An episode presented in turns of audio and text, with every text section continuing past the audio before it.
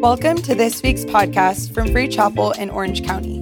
We hope that you enjoy this encouraging message. For more information on our church family, visit freechapel.org forward slash OC. If you have your Bibles, I'm going to ask you to open them with me, please, to the book of John chapter nineteen quickly. I'm going to tell you, I'm going to tell stories this morning, three quick stories, and I'm going to preach a message that I preached many, many almost twenty years ago. Uh, uh, the first time I preached this message, and I pray that it speaks to your heart. I was, I've got a new message that I wanted to preach. I might do it in the next service, but I really felt this was the one for this service, and I want God to speak to you. In John chapter nineteen, one of the most touching, tender stories of the Bible, John nineteen, and we'll begin reading with verse twenty-five. Now there stood by the cross of Jesus, his mother, his mother's sister Mary, the wife of Clopas, and Mary Magdalene. When Jesus therefore saw his mother and the disciple whom he loved standing by, he said to his mother, "Woman, behold your son." Then he said to the disciple, "Behold your mother." And from that hour, that disciple, speaking of John, took her to his own home. What a scene John nineteen gives us. Jesus hanging on the cross for the sins of the world, for you, for me. And there on the cross, he spoke those tender words. As his eyes survey the crowd, Bloody, bloody and beaten, and hanging on that cross, he sees his mother standing there. And the words that he spoke speak to us today about a principle you must obey if you are going to know the will of God for your life. There is a principle in this story that will never change. I love Bible principles. I love to preach Bible. It's core stuff. It's a law, I guess you could say, in the Word of God that is fixed. That if you are going to know the high calling, the perfect will of God, you will have to fulfill the principle that Jesus spoke in these, in these tender moments. When I think about the impact that my own mother, who is still alive at eighty-six, and I love you, Mom, and thanks for everything. But um, but when I when I when I think of the impact that my mother had on my life and my four siblings, honestly, there's no question that I would not be here if it were not for my amazing, amazing mother. But I remember when there came a moment where I matured beyond my mother's prayer life and beyond her study of the Word and her love for Jesus. And it began to happen in my own life. And I felt this sense and I accepted the call. I knew God had called me, but I was terrified. And I also knew that He would anoint me. But when you have a calling and anointing, that doesn't mean that the flesh dies. I was a single young man, and I was tormented with the fact that how in the world can I get up and preach to others when I wrestle and I struggle with the flesh? The flesh is giving me fits all the time, and it is you too if you're human. The price the enemy would whisper through the flesh is too great. You can't do it. That's the flesh. You're not capable enough. You're not gifted enough. You're not smart enough. And then there's the other cries of the flesh, the lust of the flesh, the lust of the eyes. The story of Jesus and Mary, his mother. And Jesus, in so many words, as he was hanging on the cross, said, "Mama, go home. Go home and let me do the will of God. It's God's will for me to hang on this cross. It's God's will for me to suffer this season. It won't be this way always, but this is God's will for me to have a cross that I'm nailed to. And Mama, as long as the flesh, the origin, the producer of my physical body, You see, God was inside that flesh body, but the flesh was one hundred percent humanly produced by his mother, Mary. And so what Jesus was really saying, hanging on that cross, he looked down and saw the origin of his flesh, his mother. The producer of his physical body solely was his mother, Mary. Joseph had nothing to do with it. She was a virgin that became pregnant by the moving of the Holy Spirit. The one who gave him his flesh was standing at the cross. And there was a war taking place between the flesh, and she's weeping and she's moaning and she's lamenting and she's looking at her son like any mother in this room would. If you saw your son being tortured to death, your child being tortured to death, and she's grieving and she's crying and she's probably saying, come off of that cross. You don't have to do this. You don't have to do this. And at some point, in so many words, she looked at He looked at her and he said, John, take her away. I cannot do the will of God as long as my flesh, my flesh producer is standing there. Mama, go home and let me do the will of God. It's what the Apostle Paul talked about when he said there's a battle between the spirit and the flesh. The Apostle Paul saw Jesus and talked with him on the road to Damascus. The Apostle Paul had angelic visitations. The Apostle Paul was so spiritual that he was taken on a personal tour through the New Jerusalem and came back to earth and told us all about heaven. And yet, he still battled with his flesh to do the will of God. He said, when I would do good, evil is present. And he said, oh, wretched man that I am, who can deliver me from this body of flesh? Paul said, I've seen and talked with Jesus in his resurrected body. I've had angelic visitations. I've been taken to heaven and walked streets of gold. And I still come back down to earth. And the things that I ought to do, I don't do. And the things that I know I shouldn't do, I still do. And there's this war going on between the flesh and the spirit. Jesus talked about it in the Garden of Gethsemane when he said these words, the spirit is willing, Lord. If it be thy will, let this cup pass from me. And nevertheless, not my will, but thine be done. And what he was saying was the spirit is willing, but my flesh is weak is the actual words Jesus used. Even then, he recognized there's this battle between the flesh and the spirit.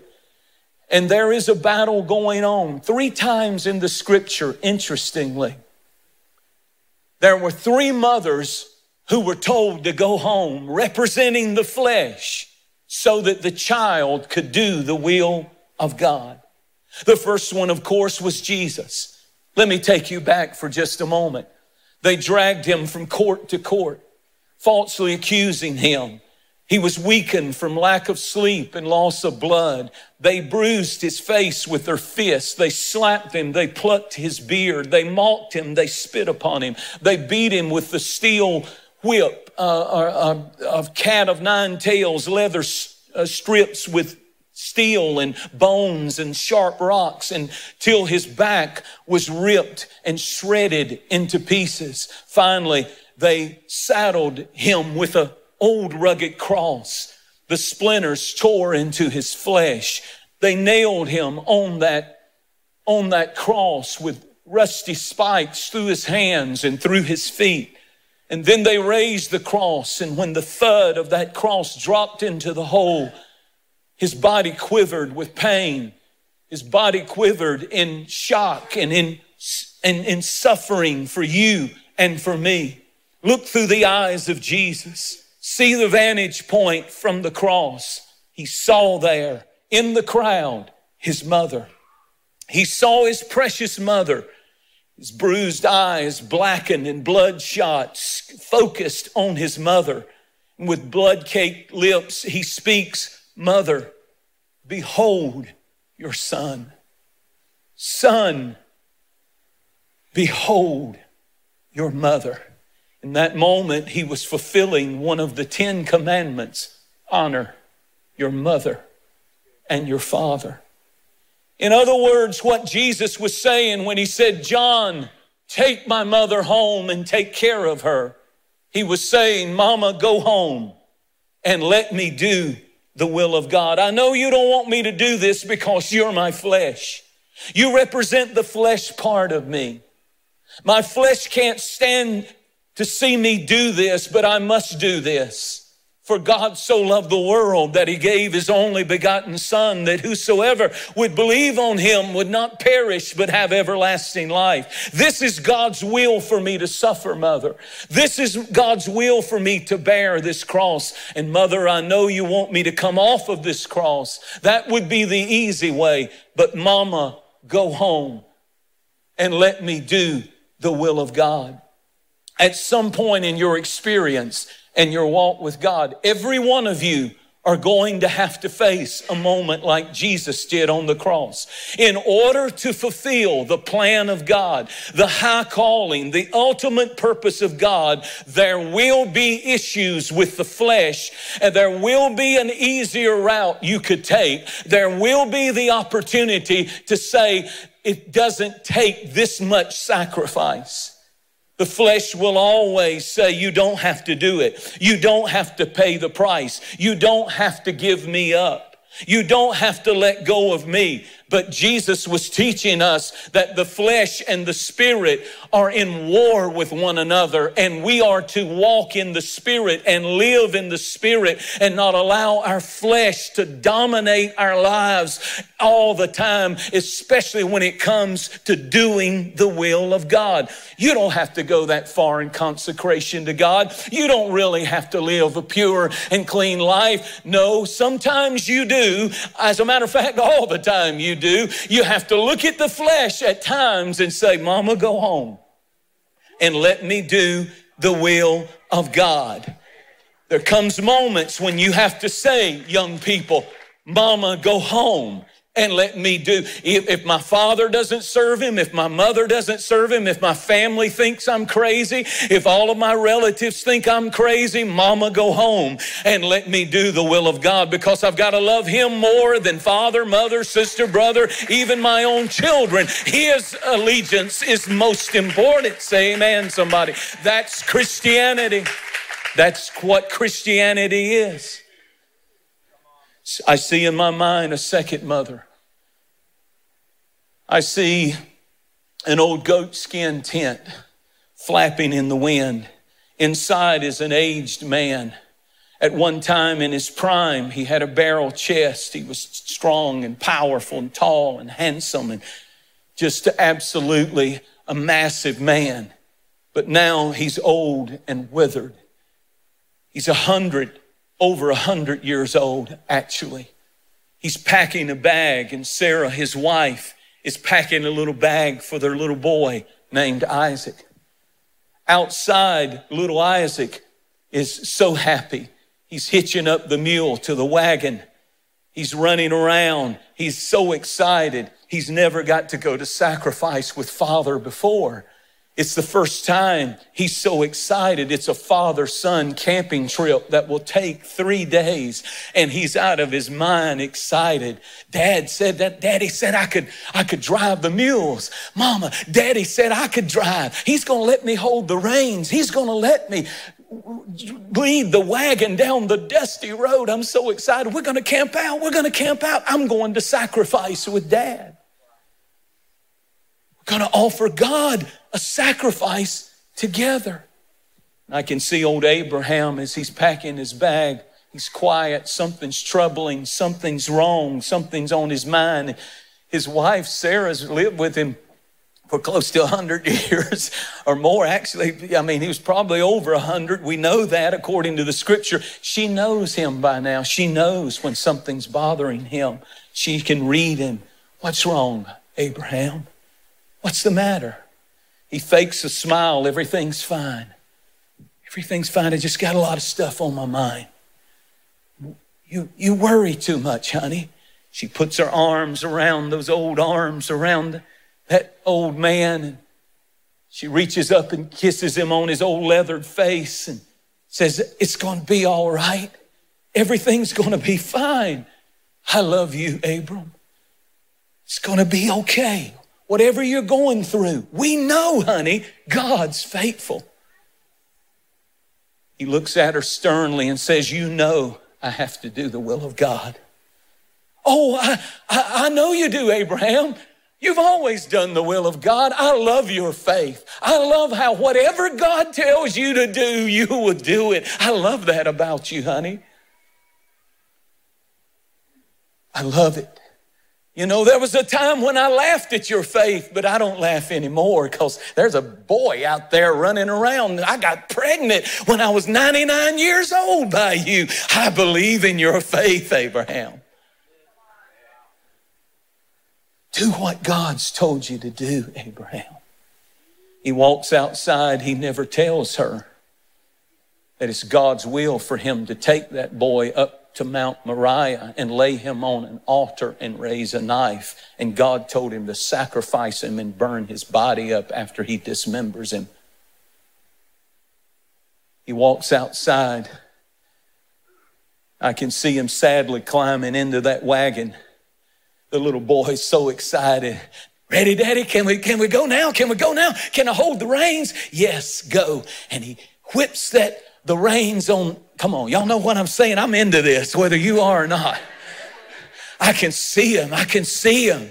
That little boy is glary-eyed, and here they go on a father-son camping trip. Slaps the old mule.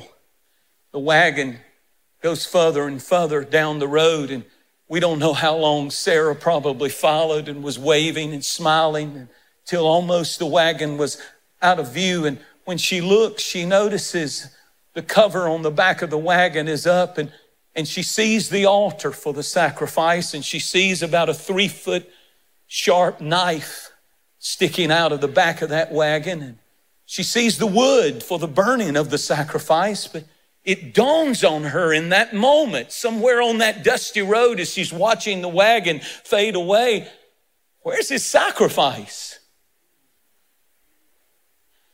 Suddenly, in my mind, I could hear her scream, oh my God, no, Abraham, not our Isaac.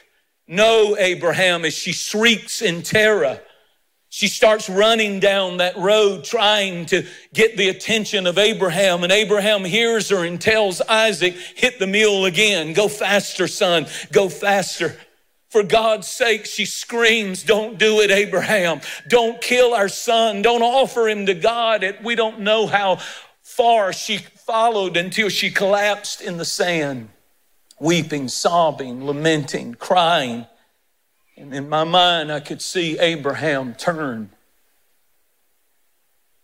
and say back to her in a whisper, Mama, go home and let me do the will of God. This is the will of God for our child. Whew. You know, something just hit me when I said that, because we want to protect our children, shield our children. We don't want them to go through anything. We don't want them to struggle for anything. We don't want them to hurt over anything. We don't want them to have to go through. We proudly proclaim, my children will never lack like I lacked. They'll never go through the stuff I went through. They'll never face anything like I had to deal with. And we mean good as parents, but the truth is, we just said, then they will not know God like we know God, because it's those very things that make you who you are in God. And they are God's children, not just our children. And if God has decided to allow them to go through some things, we have to remember that He loves them more than we love them, and all things are working together for the good to them. Come on and give God a praise on Mother's Day if you believe you can put your children on the altar and trust God. It is the ultimate act of faith. We know if you're new to faith, You don't know the rest of that story. I don't want you to think that Abraham actually did kill his son in the name of God. He laid him on the altar. He raised the knife and an angel said, stay your hand. And a voice from heaven said, now I know that I can trust you. The ultimate test is when we can take our children and put them on the altar and say, I don't know how, but there's some things I do know. I know that he's able to keep what I have committed unto him. I, It may take me waiting until I'm on my deathbed, but God will do what he promised. Woo! He will do what he promised he would do. Somebody praise the Lord, and I'll, I'll finish. I'm almost done.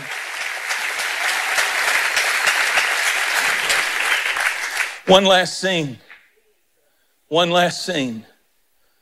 Go with me to an old dark temple in Israel.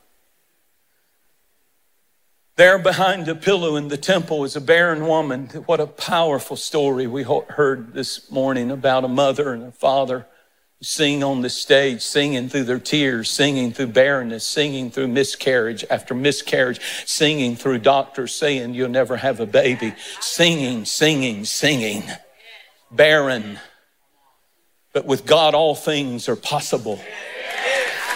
Oh, I feel the Lord in this place. Somebody might get a miracle in this room this morning. Behind an old marble pillar in the temple, I could see Hannah weeping, crying, weeping, crying. Give me a child or let me die. Give me a child, God, I'm begging you. Me and my husband are barren. We cannot, we have not, but I want a son. Give me a son, she said. And I'll lend him back to you all the days of his life.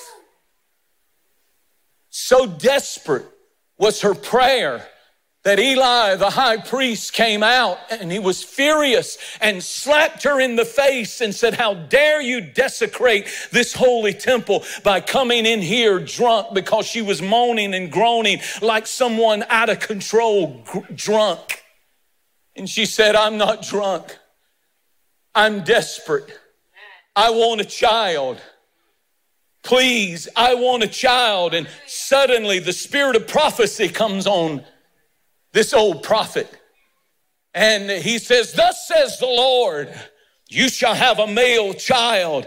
And about this time, one year from now, you bring him back to this temple. Sure enough, she went home and they got busy.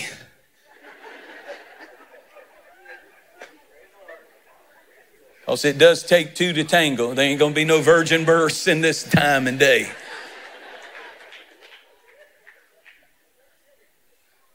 I want you to see it now. She said, I'm not drunk. I want a child. I'm childless. And suddenly the spirit of prophecy comes on that old priest. He says, it'll happen. Thus says the Lord. Now go with me four years later, because the Bible said he told her to nurse and and uh, and prepare the child until the historians say around the age of four was when Hannah brought Samuel back to the temple. And you see that morning as she gets up and the little buddy's asleep in the bed, little Sammy. Sammy, get up, darling. Get up, sweetie. The bags are packed. We got to go. I'm sleepy, Mommy. I'm sleepy. Come on, baby. We got to go. Where are we going? I'll tell you when we get there. And she gets the little boy in the wagon, and they go toward the temple. They go past the places and that, that he thinks they're going, and they come up to the temple. Come on, baby, we're late, hurry. And she grabs him by the hand and grabs the bag with all of his little belongings of a four-year-old. His little shoes, his little sandals, his little clothes, his little outfits. This actually happened. Read your Bible. They walk up the steps and his eyes are bright, four years old. Mommy, what is this place? Don't worry about it, baby. She grabs him by the hand. Come on, we've got to hurry up the temple steps. We think of the temple as being a gorgeous, beautiful place, and it was, but it was also dimly lit. knows once you came in from the outside, the only lighting in the temple was a few candles. It was dark. It was kind of a scary place, especially for children, especially for four, four-year-old. I could see him as he would clench her hand the further they went into the temple. And she tells someone, tell Eli, I'm here. It's me, Hannah, and I brought Samuel. And Eli, the high priest, is sent for. And while they're waiting there in the In the, in the, in the temple, in the outer court, now in the inner court, I could see the people rushing by. Think of this, for a four-year-old with basins of blood on the floor of the temple were feathers and animal skins. And, and the Bible said that the temple would have uh, flesh hooks, that the sacrifice would be hooked on beautiful pictures of Calvary. The flesh hook of Calvary. Bible talks about the flesh hooks. They would take those lambs and put them on massive hooks like you'd see in a in a freezer, in a butchery, and they would hang them and then offer them on the fires of sacrifice. And here's this kid, and he's seen basins of blood. He's seen the clothes of the high priest all bloody. He's seeing dead animal skins, and he's kind of traumatized. And then down the hall comes a man, huge figure of a man, the silhouette, and he's in full garb, uh, the twelve stones of the breastplate, the mitre on his head. It's, he's, the Bible tells us physically, Eli was a large man, a massive man, a big man, and he's walking down all of that scary looking place and situation. And And she drops to her knees as he comes and stands there and doesn't say a word. She takes little Sammy by the face. She says, baby, you go with him now. He's going to give you a tour of the whole place, and I'll see you again soon. No, mommy, no, no, no, no. I don't want to go, mommy. I want to stay here with you. I don't like this place, and I don't like that man. I'm not going with him. She picks little Sammy up and she puts him in Eli's hands, and he turns around and he starts walking, and that kid goes berserk, and he's reaching over the shoulder screaming with his hands, mommy, mommy, mommy. And I could almost hear as Eli turns the corner. She's thinking, I wish I would have said, if you give me a son, I'll lend him to you for a year or five years. Why did I have to say, I'll lend him to you all the days of my life? As Eli turns the corner with Samuel screaming in his hands, he says, Mama, go home and let this child do the will of God.